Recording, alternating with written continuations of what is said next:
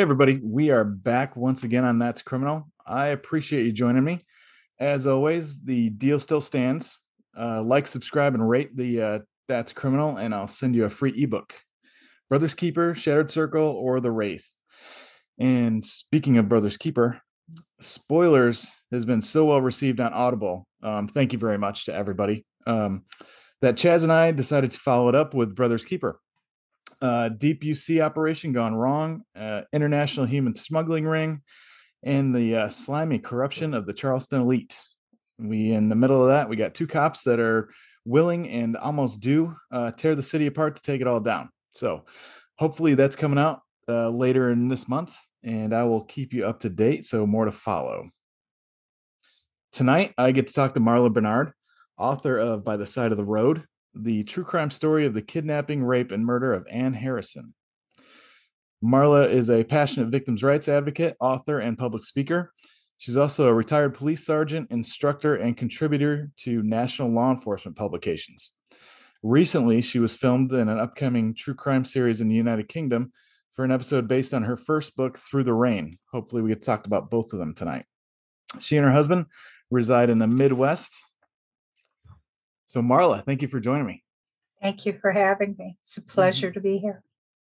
Absolutely. So, um, by the side of the road, uh, forgive me if I if I mess anything up, but uh, basically, um, Kansas City, east side of Kansas City, um, girl, a 15 year old girl, Ann, basically waiting at the end of her driveway to go to school, where she goes to school at uh, Raytown South High School.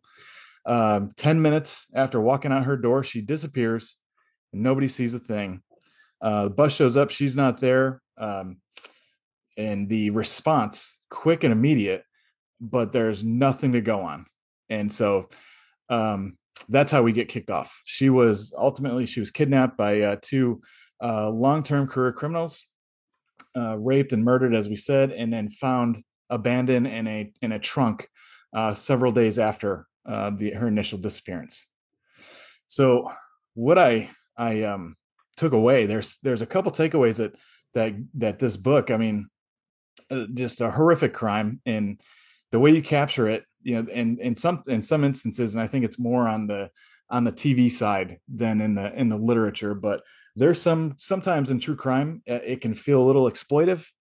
And I felt with this book, I took away from your book the stories on the correct side of telling a true crime story was the victim impact uh, the professionalism of the investigators, and thus the um, what can end up being absolutely torturous uh, when you're a family trying to find closure, navigating our justice system.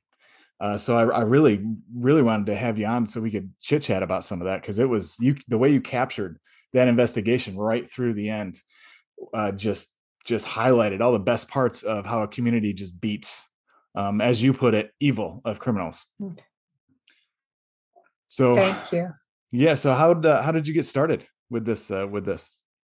Um, I had written a book previously. It was um, more from the perspective of two cases that my husband had. Those those were uh, my husband David is um, former law enforcement. He's a retired homicide sergeant, and he spent 22 of his 28 years in homicide, which um, I think is a record in a lot of places. I know it is with the Kansas City Police Department. Um, almost stayed there too long in some respects.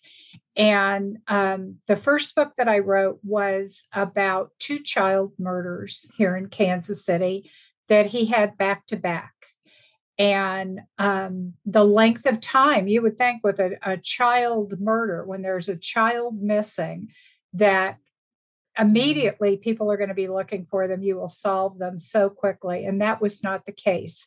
And so i told that from the perspective of um, a police officer a wife a mother um, and and just watching the toll it took not only on my husband and his uh, squad of detectives, but the community as a whole and our own family. So it was more of a personal um, story that I wrote. And um, we have known Ann Harrison's parents for many, many years. And it was actually Bob Harrison who had said to me, I know a book you can write. And um, I felt very honored to be able to do that, but it was also a pretty daunting task. I, I, I felt um, it, it had to be told in such a way that people could read the story and um, give Ann a voice and also um,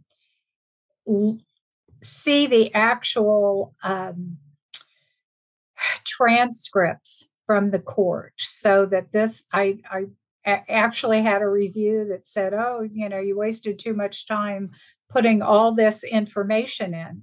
But you it in some ways it gave the the perpetrators a voice as well. Not that i wanted to acknowledge them in any way but to lend credence to the fact that this is not an opinion this is the actual this is what occurred from a detective's point of view so that you could follow the case all the way through the court process up to the execution. Um, so that's kind of the the provenance of how the book got started.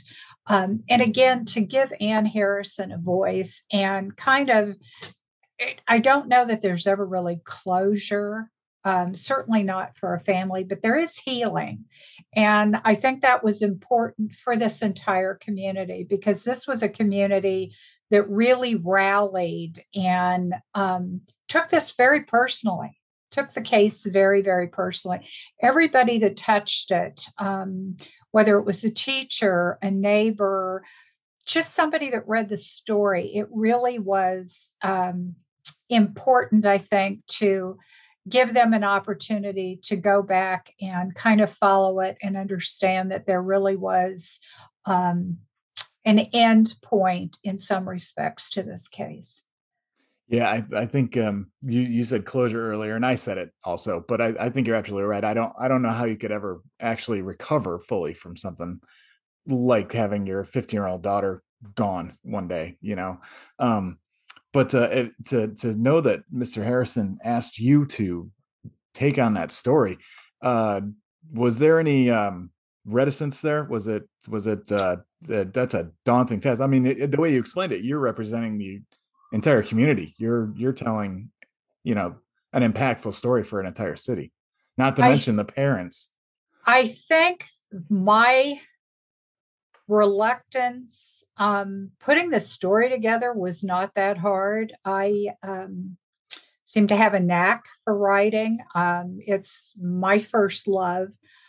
But um, i think the hardest thing for me and it was a real learning opportunity um, was to approach bob and janelle harrison and ask them questions for fear that i would dredge up something or make them uncomfortable or having to revisit the process. And what I learned from that, and what I have learned from other victim families, is they don't mind talking about it. recognizing their loved one is important to them, and they are willing. And um, they being acknowledged and having them remembered um, is important to them. So that was that was a learning uh, a learning opportunity for me because again, I these are people that I know very well, and um, I I think um, again just asking some of those little details, not so much about the case, but about Ann and um, it gave me a, a chance to really get closer to her, get closer to the family. I knew stories uh, anecdotally, but to to kind of get in my own comfort zone with that and talk to them because if there is a takeaway that people they are victims as well and the, they need to be able to talk about their loved ones and um, it's important to them and um, I I knew that I knew that anecdotally. I knew that through the experience of you know with the first two cases that I talked about with the two little girls. One was named Angel Hart. One was named Erica Green. Um, who the second one was known as Precious Doe in our community. She went un, unnamed for many years, and my husband and I became de facto parents and um, charter members of parents of murdered children here in Kansas City because they didn't have anybody to represent them at functions or whatever. And so I got to know those individuals pretty well, but I really, um, you know, became so deeply ingrained in Ann's case and um, took that as an opportunity. So um, with my law enforcement experience, the case files, all of that, some of it w- was hard.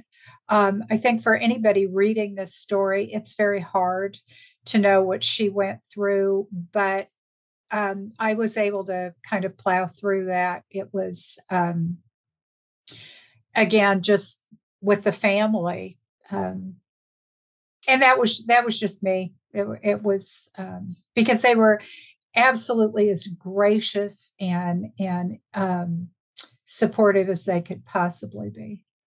I can imagine that took a lot of strength to to for them to be willing to to dig into that. That's that's a and it kind of goes to you know we'll talk about the timeline later on, but the appeals processes and the stops and starts and they you know they finally get a win when they see these two going to prison and hitting the death penalty, but then appeal after appeal after appeal and every time they go to these, I mean, at some point I, I, noticed that it was before the victim impact statements really were codified. Um, but still, every time you go to one of these hearings, it's like ripping a band-aid off again. You gotta you gotta hear stuff you don't want to hear. You gotta start over again. Um, exactly. And they yeah. had to they had to sit in the same room with these individuals. Over and they, over and over again. Over and over and over again. Hmm. Yeah, that's the that often uh, doesn't get remotely the attention that it needs. I mean, the and all these laws are written for the right reasons, helping support victims, but it's uh you know some idiot can can file an appeal because he thought the judge was drunk when he imposed a sentence on him and um that gives you two more years of sitting around wondering if this is ever going to end you know well and as as you well know with your background there's a reason why they call it the criminal justice system and it should not be that way it should I mean, it law should be fair. People should be tried justly and fairly. But when you're, you know, when you have truly exhausted all your appeals, it at some point there has there's your closure. It has to stop. And the decision has to be made. We're going to overturn this and give them life in prison without the possibility of of parole or we're going to move forward with the death penalty. Yeah, due process is supposed to be a fair system and uh it's it's gotten sideways in you know for whatever reason it's gotten sideways. I mean, I don't think there's a badge carrier that exists that would you know that wouldn't let 10 bad guys go to make sure the one innocent guy doesn't go to prison you know exactly I, I, that was never even a i would i'd have no i would let those bad guys go i'll get them another day but i'm not sending i'm not going to be a part of somebody innocent being put through that system Exactly. So it's a fair system, but it can be abused. And you you did if, uh, the way you laid out just that kind of uh, just dragging on. Um, and again, I, I, we can talk about the timeline a little bit. I don't want to let this one part go when you mentioned uh, getting to know Ann right in the beginning of the book. Um, you almost open, and it's and it's odd. Um, at least when I was reading, I was like, "Oh, that's a very interesting anecdote." But I I wonder how that's going to play. And it was uh, a softball coach it was a softball mm-hmm. coach doing a reference check on Ann moving up a league, and uh, the the you know the coach they're referencing. I don't know where you, who you talked to about it, what where the interview was from, but um, the coach he calls is like, yeah, she's not going to be your best player, but she's the absolute glue that's going to make your team a champion. To the and I know I'm butchering the quote, but that small little piece of a human is uh that's a giant that's a giant figure when you think about it. That's a very important role you know, and a great way of defining a person. Well, and for uh, a little girl who had just turned 15 years old, she made such a major impact on so many people because that coach, a gentleman named Dan Meng, um, continued to coach softball in Raytown, Missouri, which is where Ann played softball. And those teammates stayed on. And over the years, um, I believe it was 25 years, they had annual softball games um, and did fundraisers. They raised over, um, it was $100,000. And at when Ann was abducted, the Center for Missing Children was just getting started. And those monies that went to to build that. And now we look at, you know, the, the missing and exploited children, which now um, has become part of a part of the federal uh, federal agency. And I think people know it very well from John Walsh and Adam Walsh's story. Um, but it was in its infancy. And for those people in the community to stick by and, you know, people that grew up with Ann, a lot of them who didn't know Ann, knew of Ann, and the family. It is such a testament to who they were and or who Ann was and who the family is um, that they were able to accomplish all the that. So she for her little over 5,000 days that she was on this earth, she made um, a huge impact on people. Huge impact.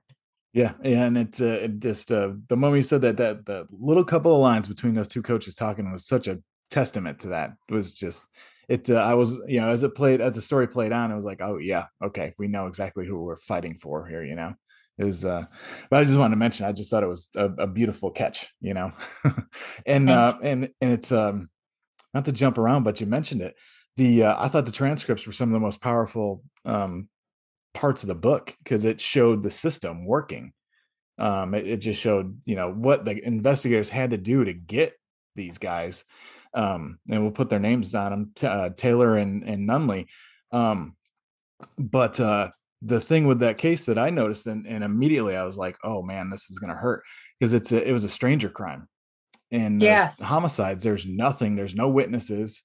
Um, even when even when she's found, there's still, you know, it it's it just the dogged, uh, just shoe leather uh, detective work that went into just scrambling leads. Just, uh, I mean, you're muddying through all the tips that are coming through, so you got to triage that. You got to um, end up working with auto crimes there's that and this is all before you know it, we might have ncic but we don't have the center for the national center for missing and exploited children we don't have the crime stoppers the, the 24 hour news cycle um, and all the the link systems that connect all these agencies now so all that intel was so spread out um, the way that it was documented the all the the baby steps these guys took to actually put names to these guys I I thought it was uh, amazing. And I don't want to overtalk you, um, but oh, I'll no. also say that. Um, and it's it's not often mentioned because everybody loves the crime scene stuff. Everybody loves their forensics,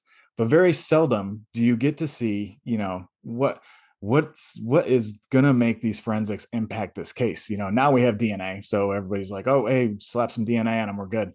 But uh, when you put those transcripts in there of their statements plus the reports of the forensics work um you know they turn on each other but the forensics walk us through exactly what happened. So you're able to just corroborate or discorroborate every bit of their statements and they're talking basically to attack each other and we got the scientists on the back end with all these little things we can point to saying no no lie here got you there. Here's here's my data that says it was i, I loved it but i'm also a, a crime scene geek. So i just i just thought i'd mention that but i mean um the the investigators did you how how close did you work with them?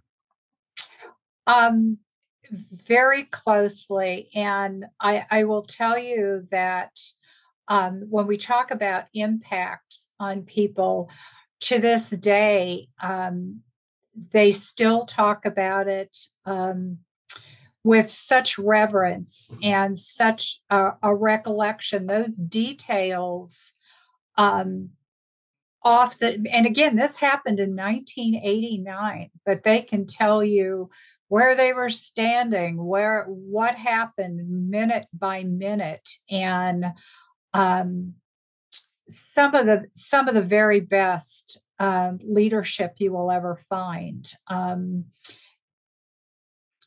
Troy Cole, who was the sergeant who initially received the case, um, was a very experienced investigator who handled uh, a major serial killer case here in Kansas City, the Bob Berdella case. And um, he handed it off to a gentleman named Pete Edlund, who was also a seasoned investigator. And they had um, to work for them. Um, they were handpicked. The the teams that worked for them, those detectives were handpicked. They were the best of the best to um, be involved in in uh, major cases and violent crimes, and um, there was a lot of emotion when I interviewed them, which was, excuse me, impactful for me, and I think really affected the story that um, and I'm not naming names, so I, I think I can I can say this without embarrassing anybody that there was actually one detective who broke down when I was interviewing him, and um, I have to tell you that's hard. These these are these are seasoned detectives who have seen a little bit of everything, and they still carry that emotion with them, and it just it wasn't just Ann's case, but I think because of who she was and how young she was, it did um, make a make a major impact on all of them. And there was a lot of shoe leather involved, and um, it wasn't just Kansas City, Missouri. We had the vehicle that Ann was found in and a subsequent ve- vehicle that they were using, they being Nunley and, and Taylor, uh, in a crime were both stolen in Grandview, Missouri, which is a, a, a suburb of Kansas City that kind of um, butts up against Lee's Summit, Missouri, that butts up against Raytown, that kind of all circle Kansas City on the southeast side. And every one of those individuals, from the dispatcher to the just the um, city services, first responders, anybody that thought that they could help in some way really did and rallied around and shared their resources. They were so forthcoming. There was never any, there were no border wars. This was all about all about solving a crime and and it, it's a testament to what these individuals went through yeah and and it and it just it's laid out so well that i mean canvas after canvas and these guys chasing this lead these guys chasing this lead and um when you tied it in the way they the way they developed it through the cars, they were like, all right, we don't have any personal evidence right now. We go back and we start back at the beginning. We look at this car. All right, we got this car. And we look at the pattern because okay, uh, we I should probably we should probably explain Taylor and Nunley basically career criminals, um, but their their gig is is car theft and um, and auto parts. So what they do is they they travel around uh, getting high, drinking, and then stealing from cars or stealing cars uh, as their main source of income. And and just happened to be at the absolute wrong place at the wrong time uh, with these two guys that, that I, I knock it. I I put it down to just you define it better, but just the savage lack of impulse control and empathy that most people just have. Um, that these guys just they they saw her and they just moved like like a shark. They just didn't even think. They just moved and then did what they did and just kept right on going. The lack of empathy was astounding, even at the end uh, when we get into those transcripts again at the end. Um, but with the detectives they they got nothing. They've got they've they've got stuff going to the lab. They don't have any any no fingerprints jump out right at right quick. We can't just start swabbing and throwing DNA out there. Uh, blood takes time, but um, there's no real forensics taken out of the trunk. so they they pivot using all those resources you're talking about and start talking to the auto guys talking talking talking to the grand theft guys and they look at pattern of car theft to t- to end up getting a name weren't they able to generate taylor's name based on his use of the, his his uh, modus operandi of, of boosting a car? It, it was actually Nunley's. Nunley, Taylor okay. also used that um, and learned it from Nunley. Nunley had a certain um, method of the way that he would punch out the lock on the driver's side, the way that he would break the steering column. One of the first things he would do is pull the dome light and you know which allowed him then to work in secrecy if you will. Um, he would pull the radio out. He would pull the ashtray. Why well, always the ashtray i guess to get to the radio but would always throw that ashtray in the back seat. Um, generally looked for t-tops what they would do is they would go around they would t-tops was the big thing at that time. There was um, a, a parts store, if you will, chop shop, chop that would would give them cash and or drugs um, for the the uh, property that they would bring in. So they would get high, they would drink, drive around, do whatever else that they wanted to do, steal some more stuff. They also were um, uh, robbers there were several and that was part of their downfall was a couple of instances that Nunley was involved in with the the tips hotline caller.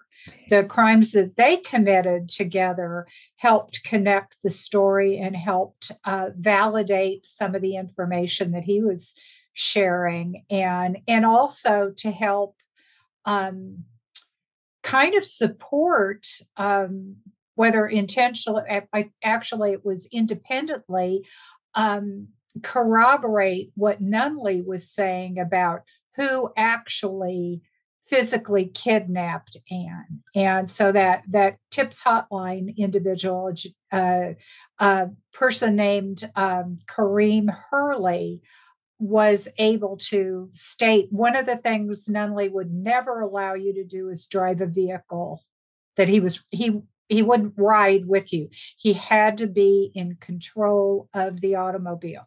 He would never let anyone else drive. And Hurley substantiated that. Other other witnesses, other um, individuals who knew them would substantiated the fact that Nunley always had to be in control of the vehicle and um, stated that Taylor jumped out of the car and grabbed Ann when he was supposed to just grab her purse that was sitting on the ground next to her. He decided, left the purse, took the kid. Um, and uh, that was um, that was kind of a bone of contention between them who grabbed Ann, who raped her first. Um, and um, a, as it as it came to pass, it was Nunley who was operating the vehicle and Taylor who pulled her into the vehicle. Yep, but they went to Nunley's mother's house. So, I mean, he was and he was equally as responsible for things. He just happened to be in control of the automobile when she was when she was taken. And that was another powerful part of the transcripts when um, they do put Nunley in that position. And uh, you were there, yes. He was doing this, yep. Uh, did you think of doing anything to stop him? Nope, never even considered it. Just walked, just went upstairs, and it's just the lack of empathy, and then discussions they had on what to do with her. Just the the the two of them. Um, but those those those techniques of of stealing that car, put them in, and he's talking too much to Kareem. Put them all together, and and then they they just wrap them up from then. They just they, and they really was it Taylor and I, I could be scrambling, but um, Taylor was already locked up. Like so, they uh, once they put the two of them together, they just went and grabbed him first and see if he'd talk. Right? He he was incarcerated for other um, for um, other offenses. And so it made it pretty easy to find him. It was pretty convenient for them to be able to locate him. Um, one of the things that he had done is he was in a halfway house and um, was going to be charged with some other crimes. And he escaped the halfway house, um, was subsequently arrested, and he was in, um, I believe it was the facility in Cameron, Missouri. Um, so it made it pretty easy for the detectives to be able to go up there, interview him, get it all on on videotape, and um, yeah, that was an experience. Mr. Mr. Taylor had a little taste of of street justice during during that that in after the interrogation when he was taken back to his cell. Yeah, I, I highlighted that in the book, and it, the and the best part was the bureaucracy that they thrived on to keep their lives going was a bureaucracy that got him absolutely pummeled. you know, Ex- exactly. And uh, and I don't want to give the book away, but basically, the cops come and talk to Taylor. Taylor Taylor gives a gives a confession, and um, the word is immediately out in prison that he raped and killed a 15 year old girl. And that policy says he's got to be put in lockdown after that. But the warden isn't at work that day, and the warden's only the only person that can approve it. So he gets put back in Gen Pop, and what 80, 80 different guys take their turns on him. I um I'm not sure how many. I know he ended up with 80, 80 stitches. stitches. 80 stitches. Yes. Yep. 80 um, stitches. Yeah and um, and you talk about general general population and i don't mean to jump ahead but that was one of the things that i think and i i'm missouri born and raised but i was not and in law enforcement but was not aware that we at that time at the the time that these two were incarcerated we were the only state that allowed death row inmates to be in the general population. And what we learned from that was um, that they had access to drugs, they had access to the gym, they had their friends. They were just living the life every day for 26 years. So that that image of um, Perry Smith and and Dick Hickok and in cold blood and they're locked in these cells is certainly is not that was not the case in Missouri. They were just out doing what they always did. The yeah, only yeah. difference was they couldn't go beyond the fence.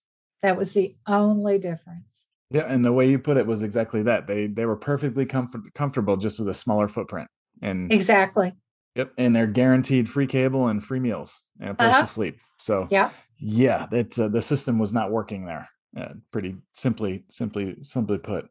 Um, but yeah, to so to to get to the case, they Taylor talks pin, pins it all on Nunley, and then they and Nunley Nunley was tough. He was actually a smart criminal. He wouldn't talk. He refused talk to talking to anybody. Kept his rights. Um, he didn't ask for a lawyer at first. Did, oh, he asked, he asked for a warrant when they asked for uh, for some things. So he was playing tough until oh, he, knew the statement. system. He was yeah. he was um, he was a regular and he knew the system. He knew how it worked. Not that Taylor didn't, but um, Nunley was a very very tough individual, and that was one of the things that Kareem Hurley, the, the tipster, said is interview Taylor first because then Nunley will give it up. But if you go to Nunley first, you're not going to get anything. And that is exactly how it played out. Exactly how it played out.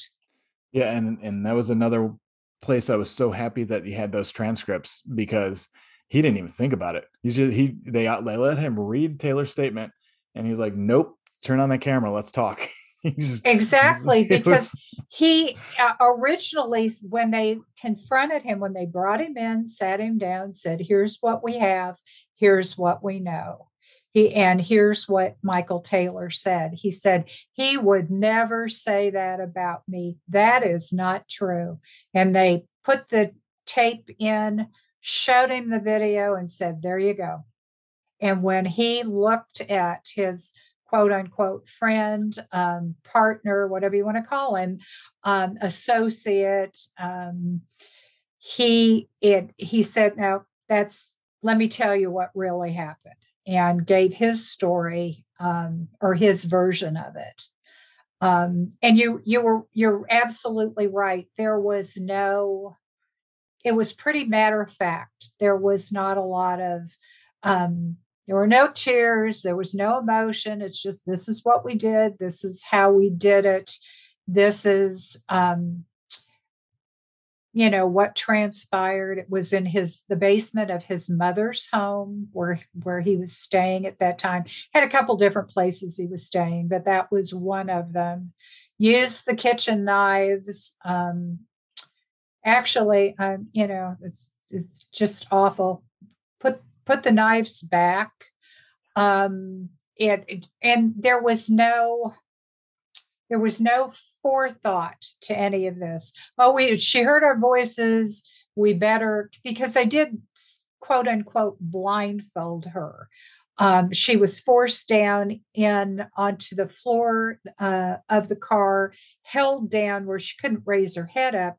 They took a, a dirty sock out of the back of the car and tied um, tied a blindfold on her, but she heard them.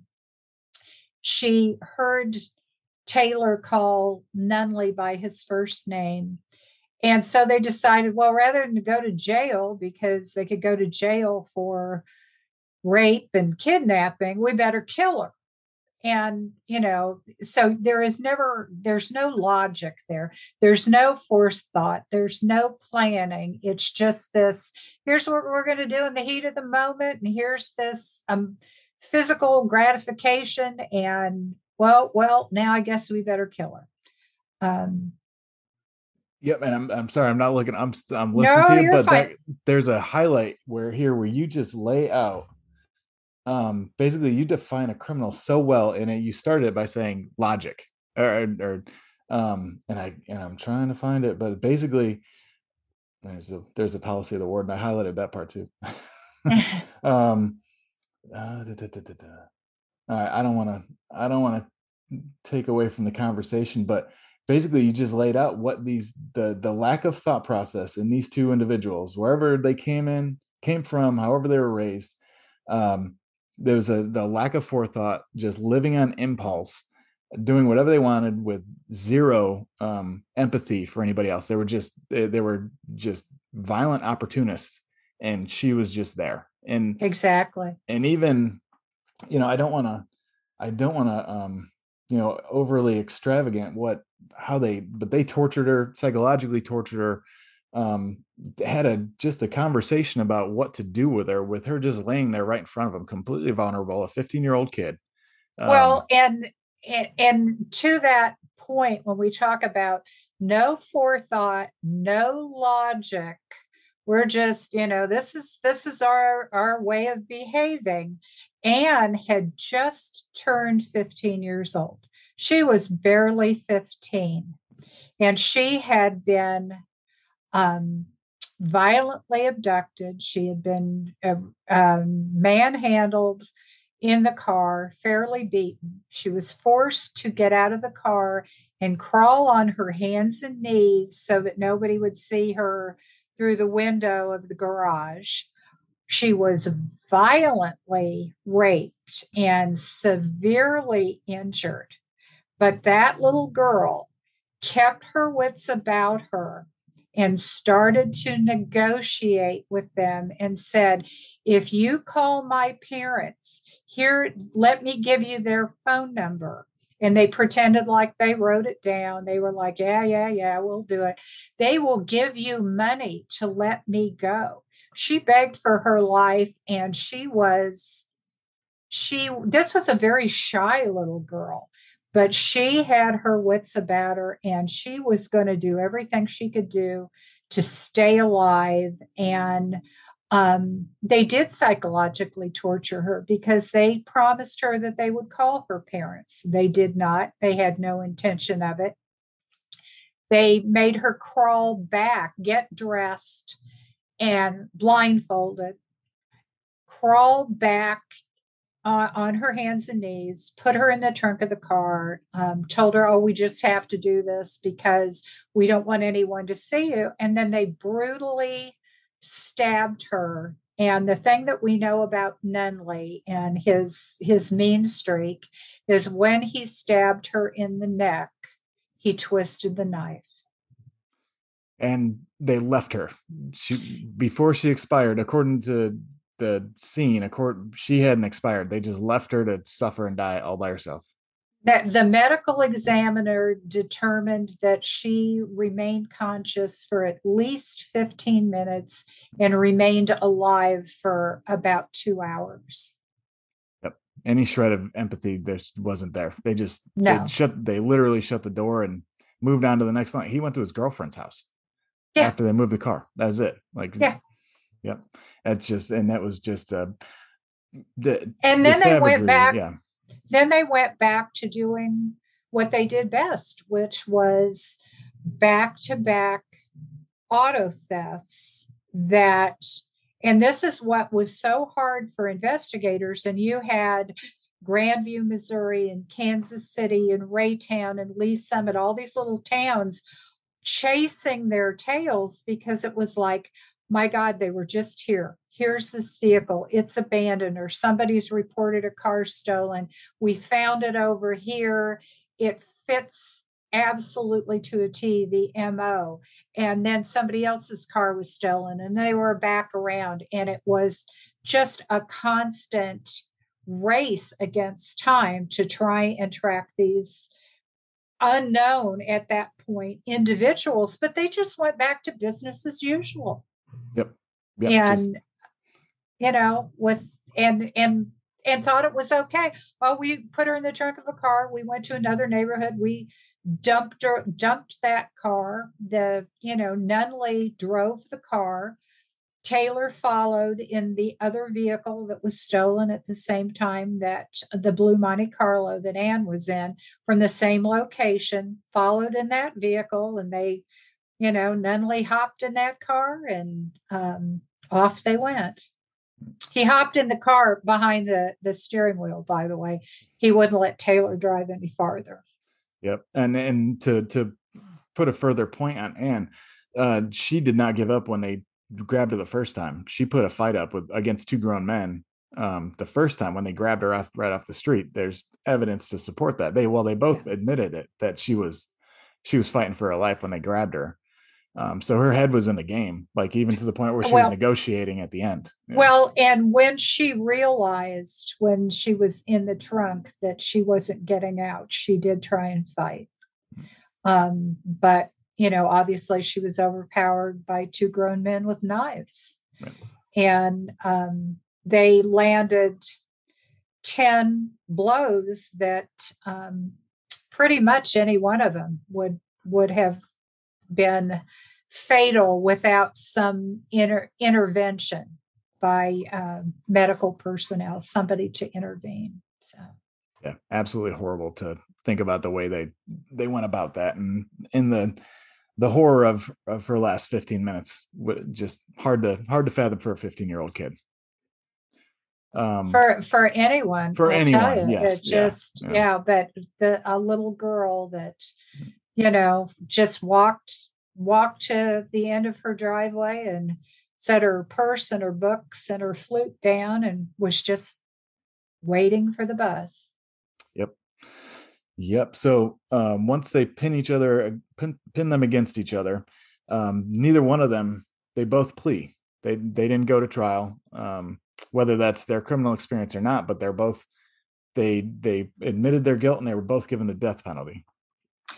Yes, they had, um, on the advice of counsel, they, um, because it was a death penalty, potential death penalty case, and the prosecutor in uh, Jackson County um, elected to uh, try it as a death penalty case, they felt that they would do better if they went to a bench trial because the judge that was hearing the case had a reputation for hearing those types of cases and um, always handing down um, life without the possibility of parole, in lieu of the death penalty. So they thought they thought that was pretty much a slam dunk that he was not going to rule um, for the death penalty, and they were mistaken.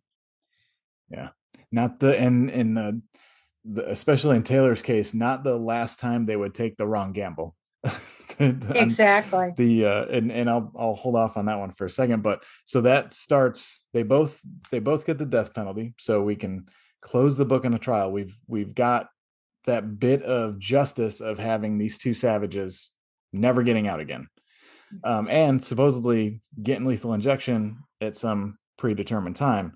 But then comes the first appeal judge uh, judge was drunk was their first appeal if i'm correct. I mm, I kept well, my notes of your timeline, and then I found the awesome timeline at the end of your book. And I was like, oh, okay. the, the judge had arrived at his ruling. It was all over, but the shouting, if you will. They broke for lunch at lunch. Okay. Yeah. And had I been the judge, I think I'd have done the same thing. Um, he had lunch and he had a drink with lunch and he was seen having the drink at lunch and that gave them enough um, enough of an edge to say we don't know if the judge was intoxicated. Um, the people that were with the judge claimed he was not. The judge claimed he was not, but it gave them open the door for the first appeal. Mm-hmm. And it was one right after the other, after the other. And um, yeah, yeah. So there's the first appeal. Um, the judge um, litigating that or adjudicating that appeal dies in a building inspection. He, he, he uh, he was trying a civil case. Um, they were going to take the jury to the site of um, a dangerous building. Um, no one goes ahead and looks, um, anticipates. They allow the judge to walk in.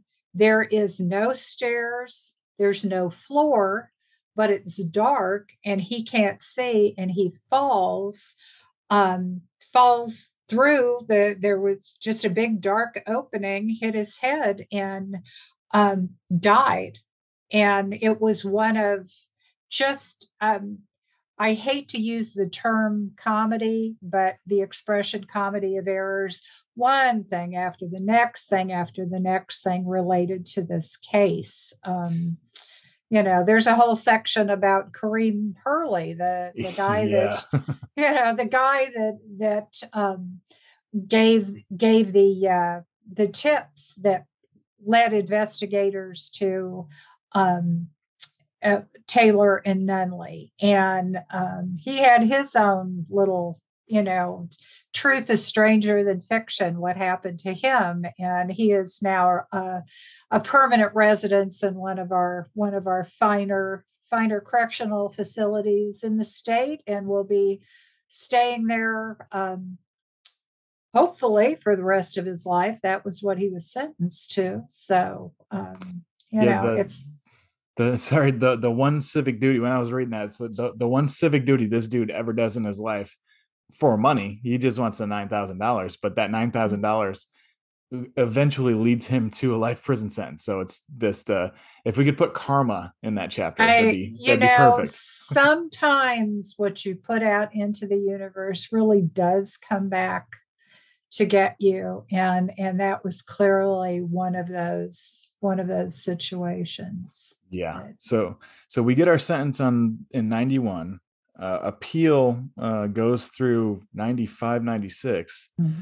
uh, nunley gets his date in 97 and that gets um, he gets a stay or was that taylor that was nunley nunley gets a stay um, taylor gets a stay and then another one in so that puts us to 06. Taylor's postponed. And I only mention this because I'm thinking of the Harrisons every time this mm-hmm. happens. Um, Nunley's postponed in 10. Um, finally in 14. And uh, and correct me if I'm wrong, but the Harrisons uh, were they they didn't go to the first couple attempts to execute No. these guys. Were they No. trying to? Was that a, a matter of them being bigger than the situation, of them just trying to rise above it and put it behind them? or- Yes, they did not want to go at that time and and witness the execution. Um, Janelle Harrison never did witness an execution. She went, um, accompanied Bob to Bonne Terre, Missouri, which is the where the facility is located. That they they actually um, do the executions. Um, but they elected not to go. Um, finally, um, when Taylor and Nunley were executed, Bob Harrison was um, was there to witness that. Yeah, and and that's and that was a question I had throughout was uh, you know because at at some point and I and I believe when I was talking to Rod Statler about uh, a similar situation in um, Michigan, it was a uh, the East Lansing uh, serial killer and how some of the families just they built their entire lives on that next appeal, and it was it was almost um, you could see it hurt them, and you could see it Mhm. they they just so focused on it that it was taking away from the rest of you know what the rest of their lives there's room for growth and they just got so focused on finding that justice that he that the way it was explained is it was like they they weren't seeing the bigger picture or seeing what else there could be you know Mhm. so that's what i was, I was kind of wondering about that with those first kind of those first attempts um and then uh, so finally in 14 uh taylor's executed and i i wanted to come back to that uh to that gamble. So he leaves for the death house and and i i apologize if i'm spoiling but uh Oh I'm- no, this- no, no. there's so many great nuggets Uh, that's just the way you laid it out was uh, so taylor is leaving for the death house and he's like i don't need a i don't need a last meal. I'll be back here before you know saturday night live comes on right Yeah, exactly. he was convinced that he would be back. And um, the two little towns, fairly fairly close in proximity. One, the prison in Potosi, Missouri, which was originally where executions were also conducted. Um, now it's in Bonne Terre, which is actually there when you first enter the criminal ju- or, or the corrections system um, that's their intake center and and also a prison but that's where they do the executions. And he was convinced that you know he'd be back on the shuttle and and sent back to potosi and you know didn't ask for a special meal for dinner did just ate what was on the menu and just happy to do so because he was convinced that it wasn't going to happen to uh, to be a fly on the wall when that realization finally hit him would have probably been a a real gem i would Yeah. i would think you know um and then nunley goes in 15 uh finally so that the the door's shut and uh mr harrison goes to those two correct yes Yes. And uh, there was a point in the book um, that I thought was very important. You mentioned earlier, you know, the the price that you know your husband as a homicide investigator pays, the the price you pay at home, the your whole family's in, uh, affected by the job. It just is. That's just the way it is. Um, but there was one of the detectives, and I I can't find my highlight for him.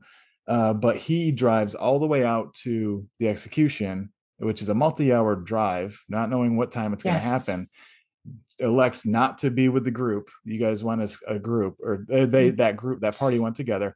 He needed all that time after the execution. He said to process the last 25 years, and I I felt like when I read that, he- there's so much more there. That he drove from Kansas City for for that execution. He drove from Can straight from Kansas City. It's um, Bonne Terre is about oh, 45 minutes, maybe an hour south of um, St. Louis. So you've got four hours if you're on the interstate from Kansas City to St. Louis. And then it's all kind of like back road, rural Missouri to get to um, to get to Bonne Terre. He drove from Kansas City, witnessed the executions, got in his car, and drove all the way back to Kansas City. Yep. just because he wanted to process that 25 years to, of waiting. Yes. Yes. Yeah. Yeah. And that's, and I mean, well, like you said, um, I mean, and you, you've got the, the, the family history and professional history to, to show it. You don't let those cases go. Once uh, the judge rules the first time, it's, it's with you until it's over you know no unless it's not I, over yeah. it's well and and i'll give you a, a, an example it's it's a little off topic but not um how cases stay with you for some reason i guess being 22 years in homicide it's inevitable my husband had a lot of what i call the little girl cases and there was one little girl and it was a stranger abduction um, who was up north, um, the northern part of the city, north of the river is what we call it. and she was on I 29. She was she was coming from work. She was getting on.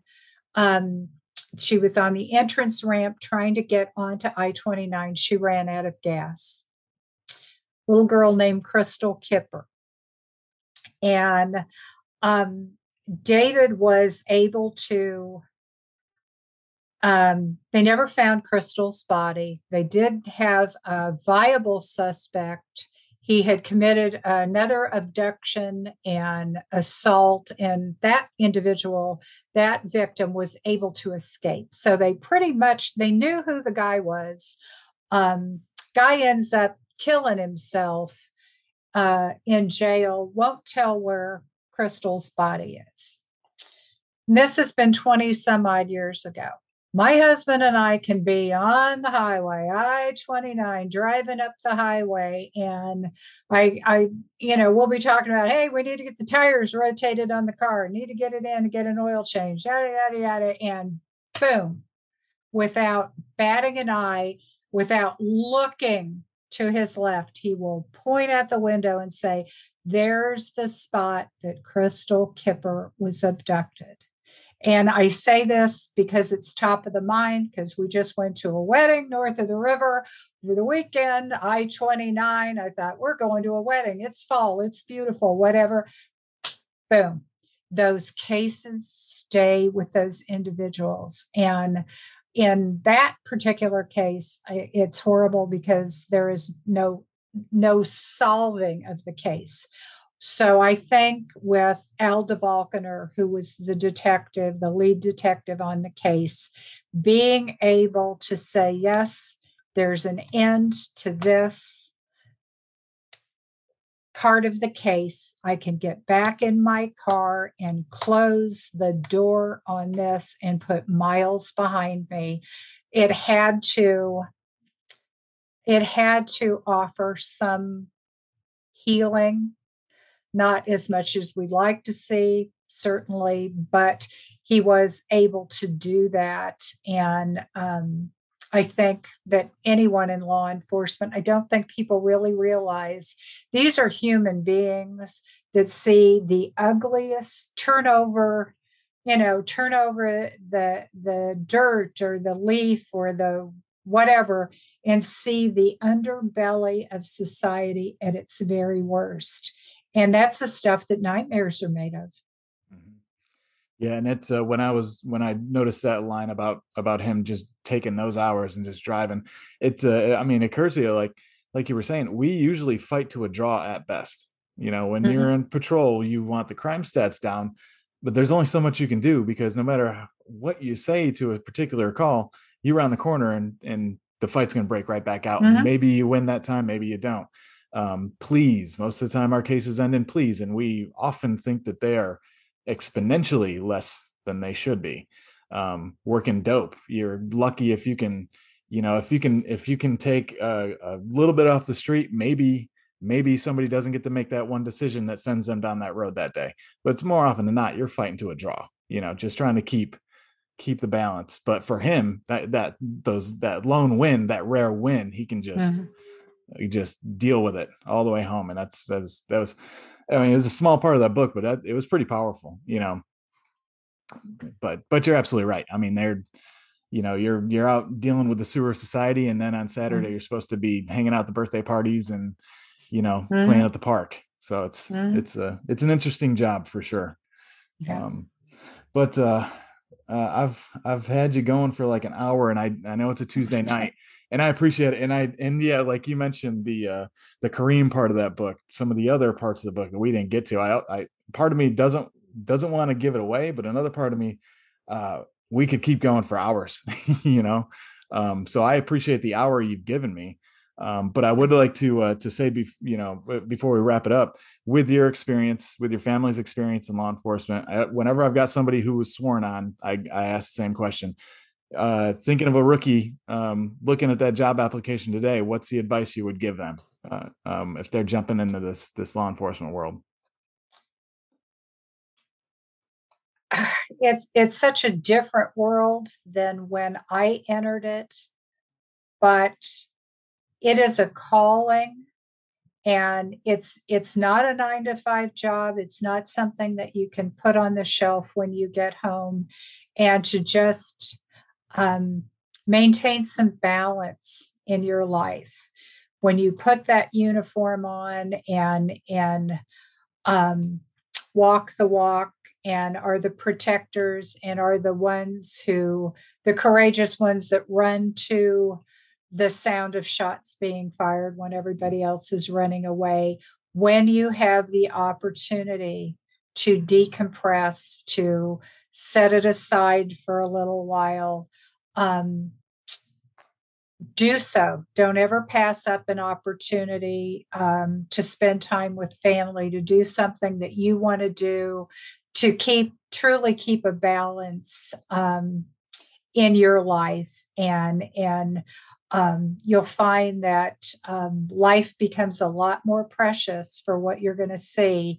But you are only as good to people as you are to yourself. I mean, and I don't mean that in a, a kindness way. You are only as as um, strong and able to help people um, as you know you are um, in taking care of yourself. So take care of yourself so that you can take care of others and and be safe.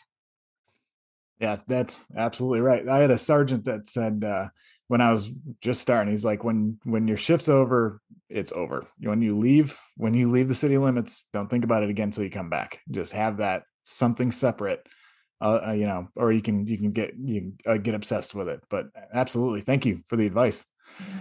And um, well, so what's next? Uh, what's next project for you? Um, there, I've got a couple of things in the works. I don't always write dark things. Um, but then again, yes, I do. um, I have a couple of, of uh, stories published in Chicken Soup for the Soul, so that's that is you know um, a lighter or more positive side to things. I'm working on a, a book of short stories, true short stories about um, people that that made an impact on my life. Hopefully, to help people take a look at, you know, when I was a little kid and things that the gestures and the small things that we do for each other that you don't realize have such a lasting impact on others. Um, I'm also doing research on a serial killer case here. The they were the river murders where prostitutes were um, murdered and had their legs cut off and were thrown into the Missouri River. Um, uh, so I'm working on that, and um, I'm also um, found out through ancestry.com. You find the most amazing things. um, that um, we, I had a great aunt who used to say, "We had a witch in the family." Oh, okay, you know uh, that's that's wonderful. Well, we did. And it was actually she was actually the last victim of the Salem witch trials, and um, and she wasn't a witch; she was just a, just a lady. Um, so I'm doing research on that and kind of looking at um, what what she went through, and I'm going to try and do kind of a, a, fictionalized biography of her to try and give her a voice. Um, she give her um, her her um, hanging was in 1691. Ann's um, murders were were uh, convicted in 1991, um, but really, you know, 300 years. There's a short span, I think, of people that um, deserve a voice. Mm-hmm. And so um, it's it's been very educational the the process. So I'm I'm working on that as well. that's um, that's a that's a wide variety. A, it, it is, but you know, it's just, and I do have a tendency to be a little, you know, a little unfocused. So I can work on one thing, and when it becomes a little too much, I can go off and and work on the next one. But um, yeah, I have the exact same problem. yeah, well, you know, but yeah. um, sooner or later we we get them all pulled together, and they come together as a nice story, and um, so yeah. that's that's where I'm headed. Well, when whatever you got coming up next, feel free to come back and we can chat about it. Um, I'm oh, gonna I'm gonna get started on in the rain, through the rain, through the rain. Yeah, yeah. It is. I'm gonna just, get started on that next. It has just been such a pleasure, and and thank you for um, sharing Ann's story and um, keeping her memory alive because I th- I think that's really important and. Um, you know there's so many cases like that far too many cases yep. but um you know allowing the public to to to hear the the the story and understand and um you know with the death penalty i have to tell you i um have seen it firsthand now twice and um those two individuals were treated with dignity, respect, in a very sterile, um, quiet environment um, when they were executed.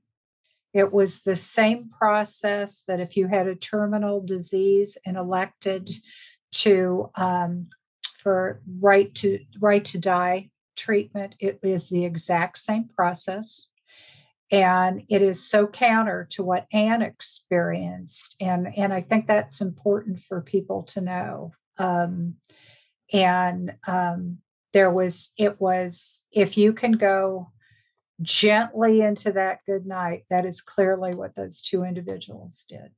So yeah, and it's uh, it, it, it always opens up the um that question that I think has become more and more. I don't know how it swung that way, but um the criminal justice system is for the criminals. It's not exactly. for the victims. And uh, exactly. I don't know how you swing that back around because it seems like it'd be an easy sell um, putting the victims in the spotlight instead of the criminals in the spotlight. And uh, I, I, don't know why that I, doesn't happen.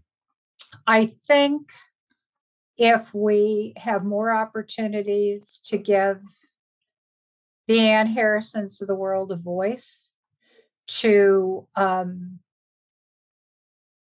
to rally um, sort of a war cry against all these sites that have murderabilia.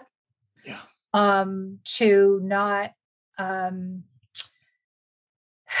not give a hero status to to um, the Jeffrey Dahmers of the world, to put a mm-hmm. Hollywood spin on things, because I'm here to tell you there is no dead man walking it is it was they don't raise you up on a cross and and you say your last words to whatever and wailing and screaming. It, it is very dignified.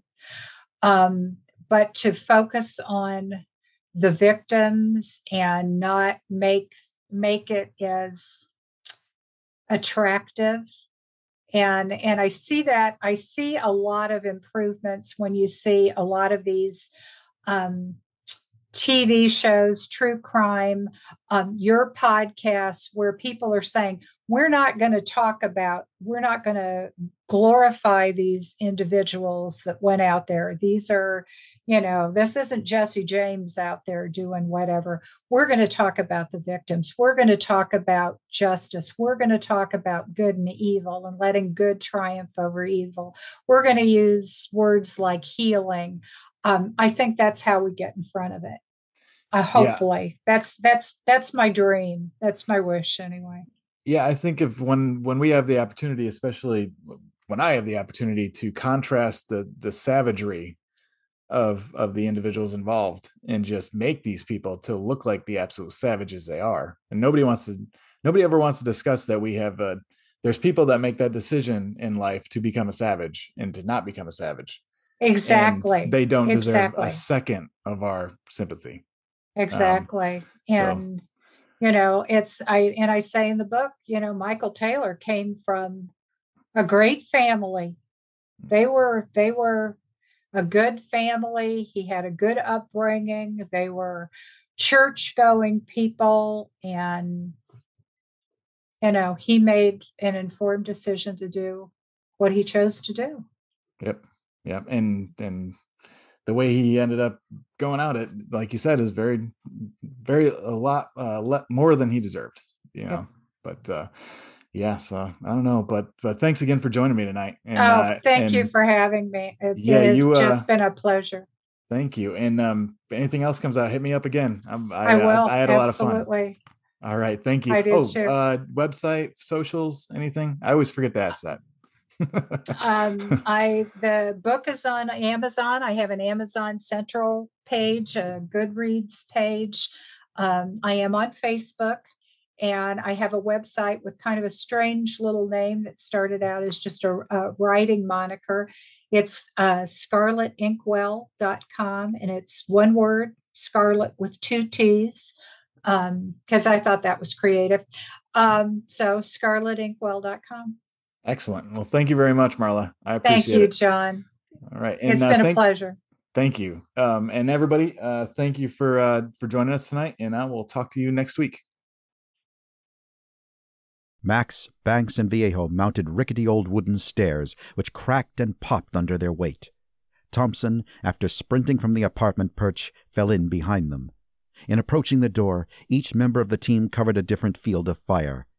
Viejo was on point, carrying a battering ram. The two patrol units pulled up in front of the house, and the officers dismounted to provide perimeter security. Viejo paused at the front door.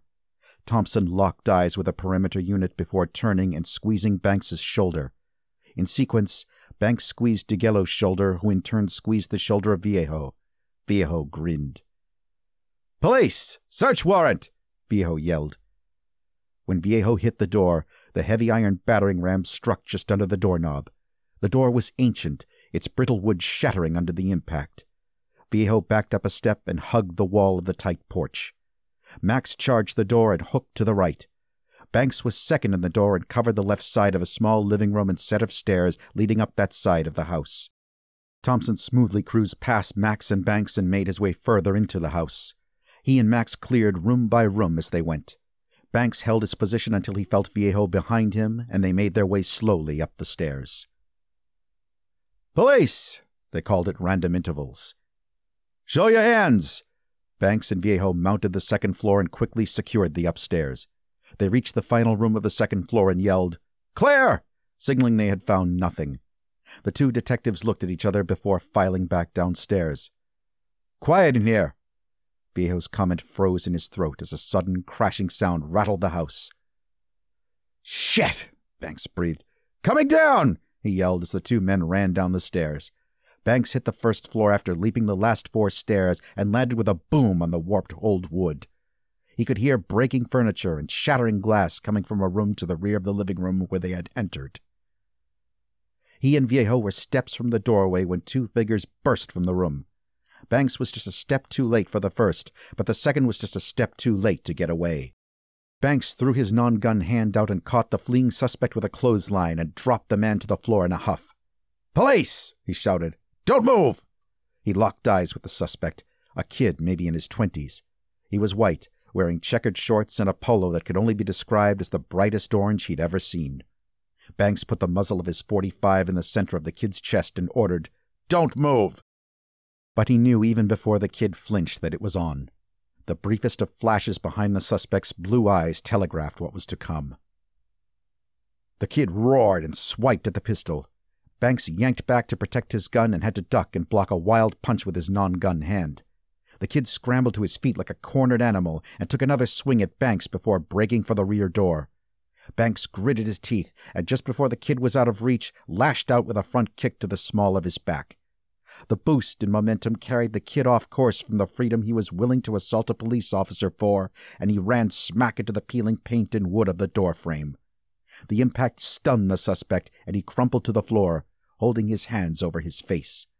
Blood bubbled through his fingers. The kid moaned as he slowly rolled into the fetal position. I bet that hurt, Banks said. He yanked the suspect's hands behind his back and handcuffed him as the kid howled. A quick pat down revealed a quarter of an ounce of what looked like weed and a handful of pills he figured was ecstasy. You sit tight, he told the kid, and left him to wallow as blood streamed from nose and split lip. Banks looked out the rear door to see if the other suspect had gotten away. He chuckled when he saw the kid, another white kid dressed much the same as his compadre, except wearing a pink polo shirt, lay sprawled on his back as if he were in the process of making a snow angel. He looked unconscious. Poppy and Wilkes stood over him. When Banks looked at her, she shrugged her shoulders while cradling her CAR-15 as if she'd just found an abandoned puppy.